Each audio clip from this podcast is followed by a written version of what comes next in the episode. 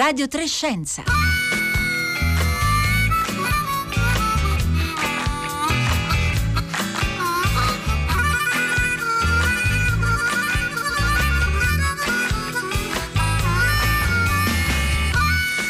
Buongiorno, buongiorno da Marco Motta, bentornati all'ascolto di Radio 3 Scienza in questo giovedì 24 eh, dicembre. Allora, innanzitutto vi invitiamo a riascoltare la puntata eh, di ieri che abbiamo dedicato al primo vaccino anti-Covid approvato in Italia. Ne abbiamo parlato con l'immunologa Antonella Viola, ci avete scritto eh, in moltissimi, siamo riusciti a rispondere solo a una parte delle domande e dei dubbi che avete sollevate. Allora, vi anticipiamo che già la prossima settimana, martedì 29 dicembre, torneremo a parlare di di vaccini con Alberto eh, Mantovani. E insomma l'inizio del nuovo anno sarà eh, certamente nel segno dei vaccini e della controffensiva, chiamiamola così, al Covid-19 che tutti speriamo veda una svolta decisa nel corso del 2021. Eh, ma guardando al prossimo anno, oggi ci facciamo eh, guidare dalla rivista Nature che nei giorni scorsi ha stilato l'elenco degli eventi di scienza da tenere d'occhio, eh, oltre naturalmente alla medicina impegnata sul fronte della pandemia. Allora, tra gli altri, per esempio in campo spaziale, le missioni su Marte, il lancio del nuovo telescopio spaziale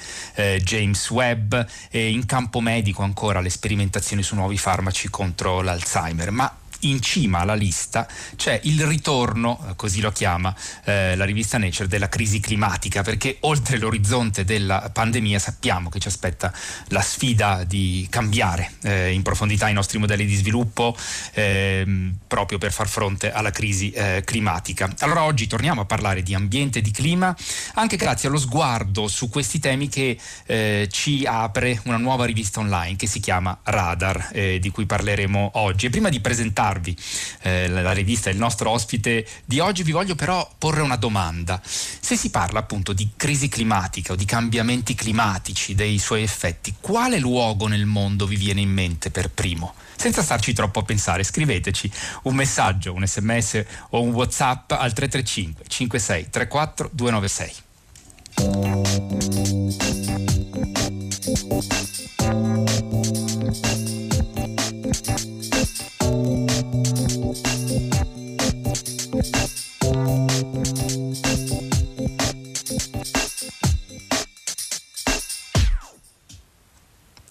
Buongiorno a Jacopo Pasotti. Buongiorno e buona vigilia di Natale a tutti gli ascoltatori e tutte le ascoltatrici.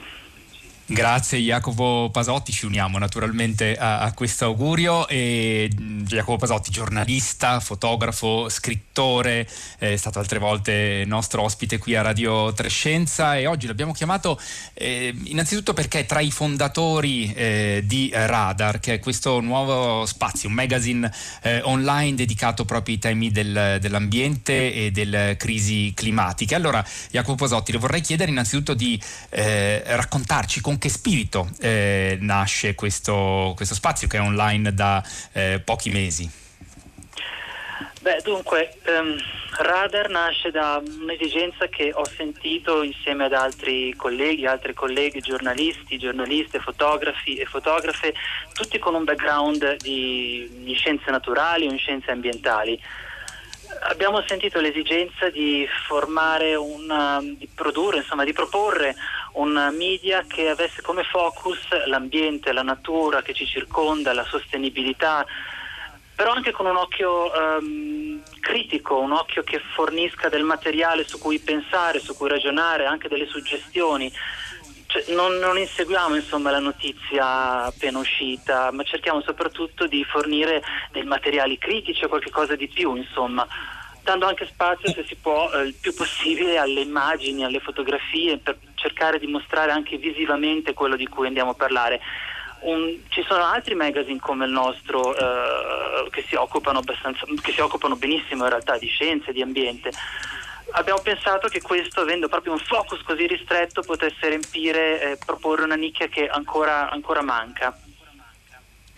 E un, una forma diciamo di giornalismo lento, riflessivo, eh, che aiuta appunto a comprendere in maniera critica insomma eh, Jacopo eh, Pasotti. Intanto vi ricordo, lo trovate naturalmente linkato anche sul eh, nostro sito, lo troverete anche sui nostri profili social su Twitter e Facebook, ma l'indirizzo eh, di questo magazine di cui stiamo parlando è radarmagazine.net. Intanto stanno arrivando, Jacopo Pasotti, molti messaggi al 335 5634 296, i nostri ascoltatori stanno reagendo molto partecipi alla eh, domanda che, che, che, ponevamo sul qual è il luogo che vi viene in mente parlando eh, di crisi climatica. E allora Simone cita i poli, così come un altro ascoltatore che dice il Polo Nord, eh, un altro cita le Maldive, eh, Assunta da Perugia cita l'Antartide, eh, Sahel dice Francesco eh, da Roma e poi Enrico che cita tre eh, luoghi, la Siberia, l'Artico e il Bangladesh. E proprio in Bangladesh vorrei andare insieme a lei Jacopo Pasotti perché tra le storie che avete eh, raccontato, che lei in realtà ha raccontato eh, su eh, Radar in queste eh, prime settimane c'è anche la storia ehm, di una, eh, di, una, donna, eh, Komola Begum, spero di pronunciarla bene ma mi correggerà, perché insomma la vostra attenzione è anche un'attenzione per la diversità eh, delle storie e, e, un'attenzione alle storie poco raccontate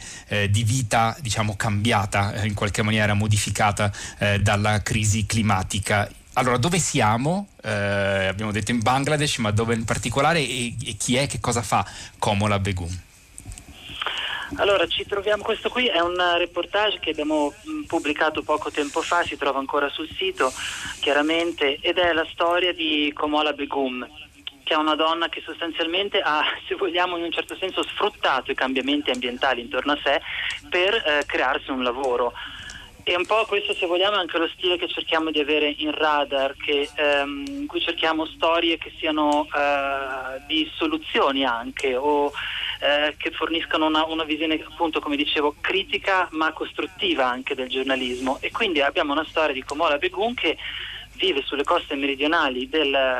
del Bangladesh, proprio dove il Gange e Brahmaputra insomma, si immettono nell'Oceano Indiano e queste coste stanno sprofondando ad un ritmo abbastanza eh, rapido, insomma, si parla sempre di millimetri all'anno, ma che sulla scala di decenni di anni eh, stanno, potrebbero generare, anzi stanno già generando un grosso problema. Cioè, pensiamo per esempio che insomma, ci sono 775 milioni di persone che abitano eh, sotto il, un metro, insomma entro un metro di livello marino soltanto in Bangladesh se accadrà quello che l'IPCC eh, dice che potrebbe accadere, ovvero nei prossimi 100 anni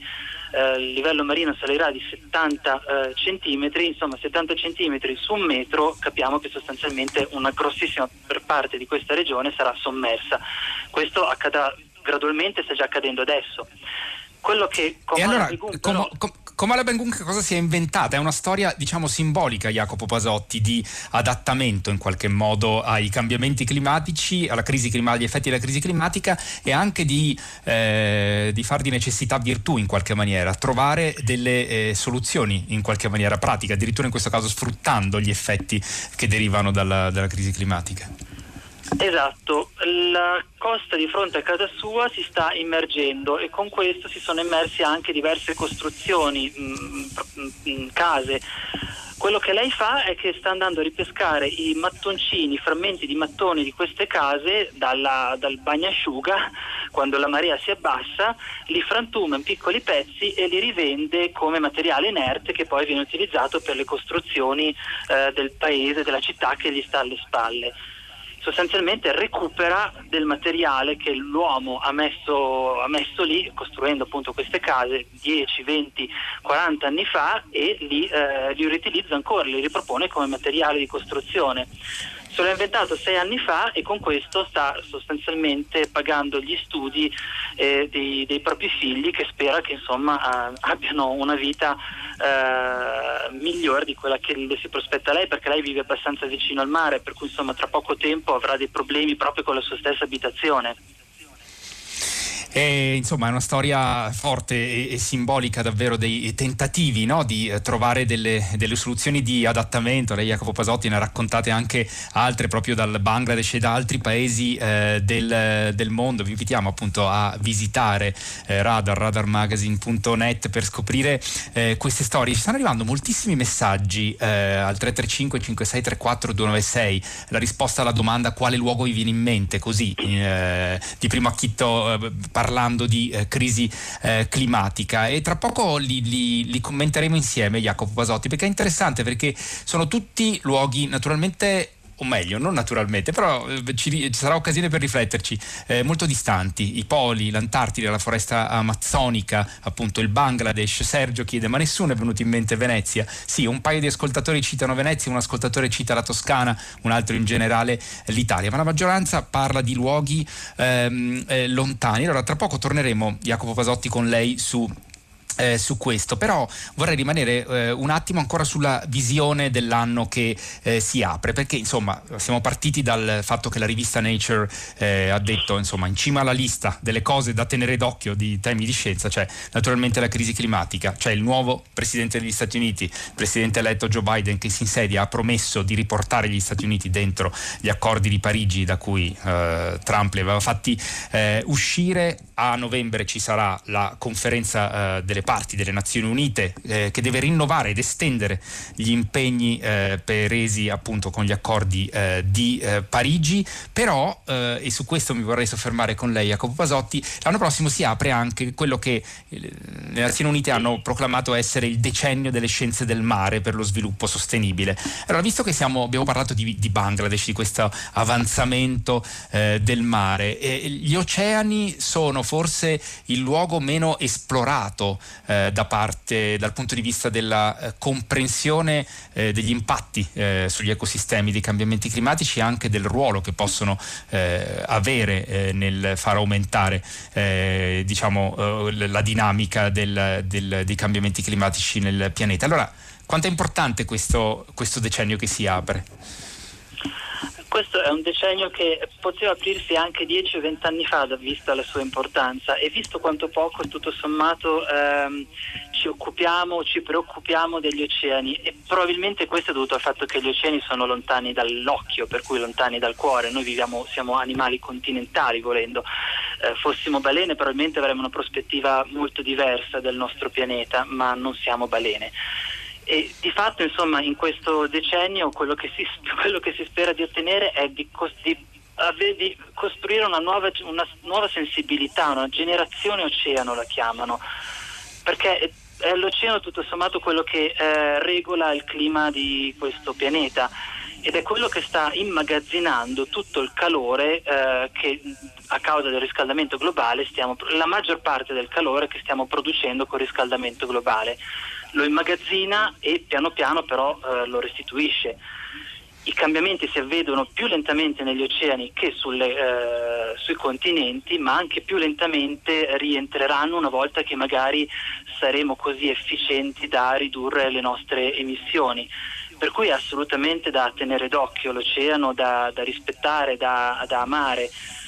ed è bello che le Nazioni Unite abbiano mh, proclamato questo decennio del mare alla, mh, po' dedicandolo alla scienza, delle, alla conoscenza, alla scienza del, degli oceani, ma molto anche all'aspetto della sostenibilità, dello sfruttamento eh, degli oceani. Eh, gli oceani sono, possono essere più puliti, più sani e anche più ricchi di come, eh, si, come sono oggi. Si tratta di riuscire di gestirli, di, eh, di, gestirli con un'attenzione che non abbiamo avuto negli ultimi decenni, ma il tempo qua sicuramente per migliorare c'è. E allora anche per, per capire poi eh, meglio questo ruolo eh, degli, degli, oceani, io vi consiglio anche la lettura di, di, un libro che Jacopo Pasotti ha da poco pubblicato, che si intitola proprio Cambiamento climatico, perché avviene, come avviene, che cosa eh, fare, pubblicato da Scienza Express eh, poche settimane fa, trovate anche per questo le indicazioni sul nostro sito. E lo cito non solo perché appunto eh, c'è una spiegazione eh, analitica ma molto chiara di, di come della della dinamica appunto eh, che sta provocando i cambiamenti climatici, si cita anche appunto il ruolo degli eh, oceani, ma anche perché c'è una riflessione finale ehm, nel suo libro Jacopo Pasotti eh, che ci aiuta un po' ad inquadrare anche tutti i messaggi che stiamo oh, continuando a ricevere dai nostri ascoltatori e dalle nostre ascoltatrici che ringraziamo per eh, aver voluto partecipare eh, così attivamente. E, ehm, perché lei insomma eh, lo diceva prima, usava l'espressione lontana dagli occhi, dal cu- lontano dal cuore. Parlare di crisi climatica è stato per molti anni difficile, eh, forse lo è un po' meno ora, che è diventato negli ultimi due o tre anni un tema più di dibattito pubblico, ma anche perché è un tema in qualche maniera che eh, ha tempi molto lunghi, o almeno presumiamo che abbia tempi eh, molto lunghi rispetto per esempio alla pandemia che stiamo eh, vivendo e come dimostrano anche le nostre reazioni, eh, perché vale anche per me naturalmente, se penso alla crisi climatica penso probabilmente subito ai poli, agli incendi in Australia, ehm, come dicono anche molti nostri ascoltatori, diciamo il 90% direi eh, al 90% delle persone vengono in mente luoghi molto, eh, molto, distanti. E poi ad alcuni naturalmente anche in Italia dove stiamo cominciando eh, eh naturalmente a sentire eh, già gli effetti della crisi climatica. Però questo è uno degli aspetti eh, problematici, complessi della comunicazione sulla, eh, sui temi della crisi climatica. E lei dedica l'ultimo capitolo proprio una lettera a chi vuole o deve parlare di crisi climatica. Allora, quali sono le, le, le sfide che deve affrontare chi, chi vuole ragionare su questi temi? Le abbiamo appena elencate queste sfide e rimangono, sono lì da più di dieci anni, saranno 10-20 anni che chi come me si occupa di comunicazione del, del clima eh, si trova di fronte a questa difficoltà e il fatto è che insomma è un cambiamento impalpabile, un cambiamento eh, apparentemente, come giustamente dicevi, apparentemente lento. Eh, per i nostri tempi, forse per i tempi umani può apparire, o di una sola generazione, insomma può apparire lento, ma um, la scienza ci sta dicendo che in realtà è un cambiamento molto molto rapido a livello di ecosistemi, per ecosistemi terrestri. E parlare di questo e mostrare, renderlo tangibile, renderlo concreto al pubblico è veramente una sfida molto difficile e come si vede dai messaggi che vi stanno arrivando, eh, tendiamo a portare il problema molto lontano da noi, perché effettivamente è più visibile. Eh, ai poli, nelle aree aride o semiaride deserti, ma anche in Himalaya, eh, sulle Ande e adesso si inizia anche a osservare abbastanza bene negli oceani ma come qualcuno ha segnalato eh, in realtà è più vicino, più vicino, e concreto di quanto sembri anche da noi. Io in questo momento mi trovo sulle Alpi e c'è un, un caldo abbastanza anomalo, eh, che non è più anomalo perché ormai sono um, due o tre anni che gli inverni sono così da queste parti, per cui questa anomalia inizia a diventare la normalità parlare di, tutto questo è difficilissimo perché se per una pandemia siamo tutti in attesa di un vaccino e speriamo che questo sia la soluzione, ehm, per il clima è molto diverso perché coinvolge così tanti interessi, così tante problematiche, così tante persone che effettivamente è, difficile, è difficile. Io non invidio, devo dire, politici che in questo momento devono prendere delle decisioni così forti per qualche cosa che ehm, non tutti, soprattutto noi che stiamo nelle città, non tutti riescono a sentire. Ehm, è molto difficile, difficile rimarrà per ancora un bel pezzo, però vedo che le nuove generazioni eh, sono decisamente più coscienti, ne sanno tantissimo, si sono studiati la materia, per cui io confido tantissimo nelle generazioni un po' più giovani della mia. Eh sì, eh, i movimenti collettivi dei, dei, giovani come quelli di Fridays for Future, ma di tanti altri come Extinction Rebellion che hanno continuato nonostante naturalmente i limiti e le difficoltà di questo periodo eh, pandemico ad essere molto attivi anche sulle, eh, sui, sui, social, insomma su, eh, su, internet. Stanno continuando ad arrivare davvero eh, molti messaggi, alcuni citano come faceva lei, Jacopo Pasotti, le Alpi, il, il ghiacciaio della Marmolada, tra l'altro anche nel, lei apre apri il suo libro ricordando eh, diciamo, il momento in cui ha sfogliato un, un, testo degli anni Ottanta per le scuole, insomma più o meno gli anni in cui abbiamo frequentato entrambi, credo, le elementari, in cui si parlava eh, di nevi perenni e, e già in questi 30 anni, 40 anni, insomma, quanto, eh, quanto, è cambiato davvero. Jacopo Pasotti, abbiamo ancora un paio di minuti e io vorrei approfittare anche della sua presenza, però per farle almeno eh, raccontare le sensazioni che ha vissuto esplorando un luogo di cui racconta eh, sempre su radarmagazine.net. Eh, abbiamo parlato di oceani, di luoghi remoti e questo è altrettanto a suo modo diciamo un luogo remoto e relativamente poco esplorato. Eh, siamo in, in Messico ed è una eh, una, una, caverna all'interno di una zona di miniera molto particolare. Che posto eh, è Jacopo Pasotti e perché lo avete eh, voluto raccontare eh, sul sito radarmagazine.net?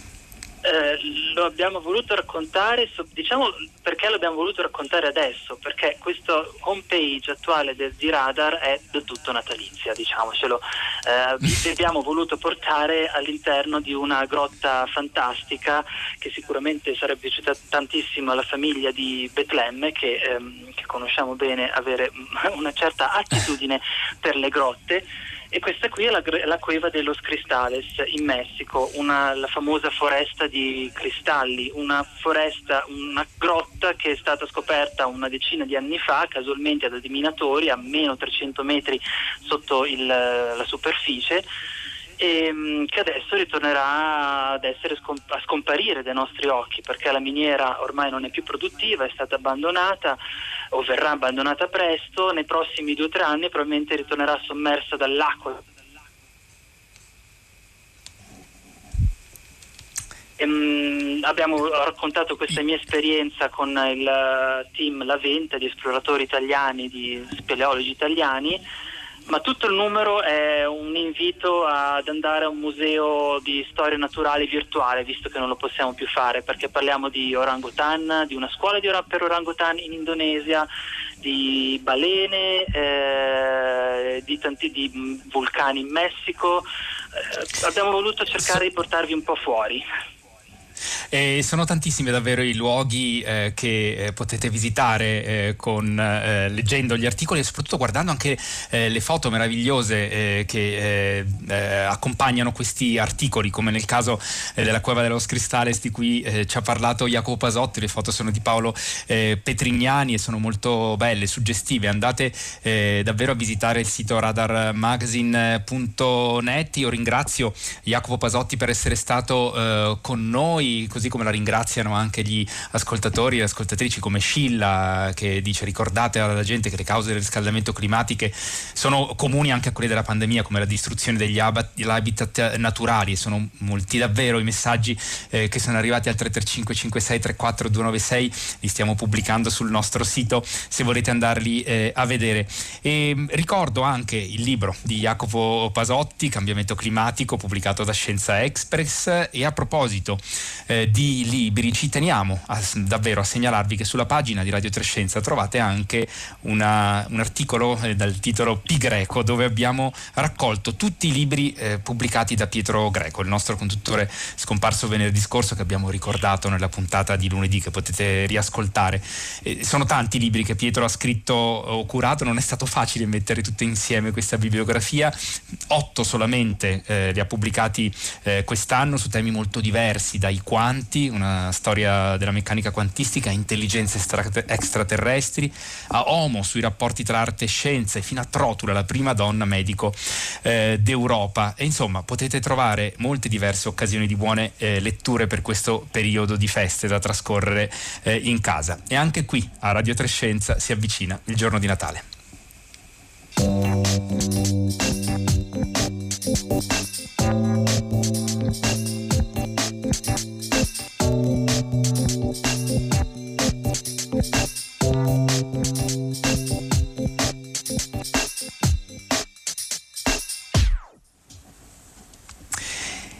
Ed è un Natale, un periodo di feste molto inconsueto, uh, lo sappiamo quello che stiamo per vivere. Qui a Radio 3 eh, domani lo vivremo insieme con una giornata speciale, una sorta di canto di Natale corale che supererà i confini usuali del nostro palinsesto di Radio 3, con contributi sonori, racconti, poesie, teatro, frammenti di film che attraverseranno tutta la nostra programmazione. Nella puntata di Radio 3 Scienza ascolteremo anche alcune brevi testimonianze di donne e uomini che hanno lavorato lavorato nel mondo della, della sanità, della sanità pubblica in questi mesi, le loro sensazioni, riflessioni su quest'anno che ha stravolto il loro lavoro e il, loro eh, impegno, ma anche storie di chi ha preso l'iniziativa eh, con idee nuove per colmare le distanze, le difficoltà create dalla eh, pandemia. E allora, in attesa di stare insieme anche domani mattina, vogliamo concludere questa puntata di Radio Trescenza con uno sguardo diverso, eh, letteralmente fuori dal mondo, su questo giorno di vigilia di Natale in cui i nostri spostamenti sono limitati, così come l'occasione di ritrovarci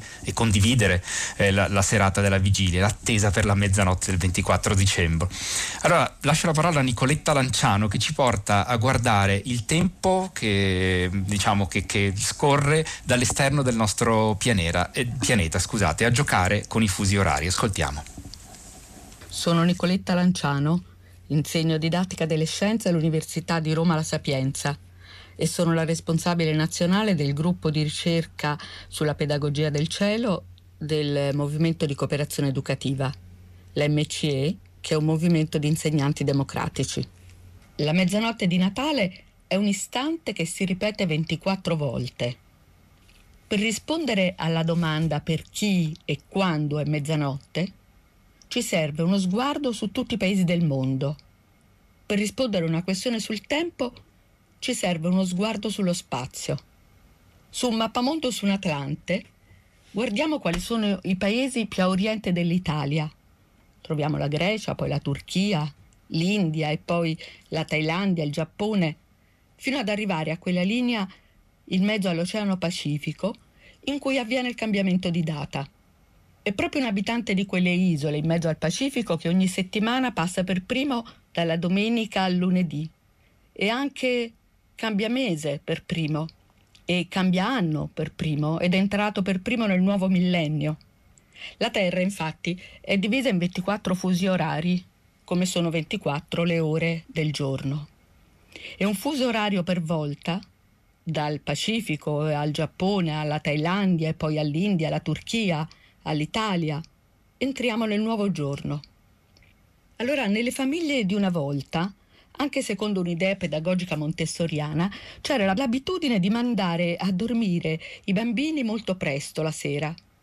E la sera di Capodanno i genitori ci raccontavano che stavamo festeggiando l'anno nuovo insieme agli abitanti delle isole Mauritius. E quando eravamo ancora più piccoli, facevamo le stelline di Capodanno quattro ore prima della mezzanotte, insieme ai pakistani. Così possiamo fare anche quest'anno. Quando in Italia oggi, 24 dicembre, saranno le ore 20, basterà immaginare di fare un viaggio con la fantasia verso Oriente ed arrivare in India per essere alle ore 24 di quel paese. Oppure quando in Italia saranno le 22, immagineremo di essere in Madagascar e così per noi sarà mezzanotte. Ma potremo festeggiare e accogliere la nascita del bambinello anche prima, perché alle 18 italiane in Vietnam sarà già la mezzanotte tra il 24 e il 25 dicembre. Il mappamondo ci porterà in giro nel tempo e nello spazio e se poi volessimo continuare a incontrare tutti i paesi del mondo, basterà aspettare le 8 di domani, 25 dicembre, e pensarci in Messico, questa volta ad occidente dell'Italia, oltre l'Atlantico, dove il nuovo giorno arriva più tardi e dove ancora una volta, per qualcuno, è la mezzanotte di Natale. Forse quest'anno, per questo Natale così particolare, che ci mette di fronte al dover inventare nuove strategie per tanti aspetti della nostra vita, non ci farebbe male uscire dai nostri rifugi in modalità protetta e viaggiare su mappamondo e occuparci di quello che accade lontano da noi, nello spazio e nel tempo. Magari così conosciamo e capiamo qualcosa di più di questa comunità di viventi di cui tutti, piante, animali e umani, facciamo parte. e sarà 24 volte Natale. Allora grazie a Nicoletta Lanciano che ci ha fatto viaggiare tra i fusi orari in questo giorno di vigilia di Natale. Noi siamo giunti alla fine di questa puntata eh, di Radio Trescenza. Io ringrazio Anna Maria Giordano oggi in regia, Fabrizio Paccione alla parte tecnica, i colleghi della sala controllo Antonio Maurizio e Roberto Ferrara che ci consentono di andare in onda eh, da remoto e insieme a Roberta Fulci, Francesca Boninconti e Rossella Panarese Marco Motta vi augura un una buona giornata di vigilia eh, di Natale. Vi dà l'appuntamento naturalmente a domani, sempre per la diretta di Radio Trescenza alle 11.30 e ora concerto del mattino.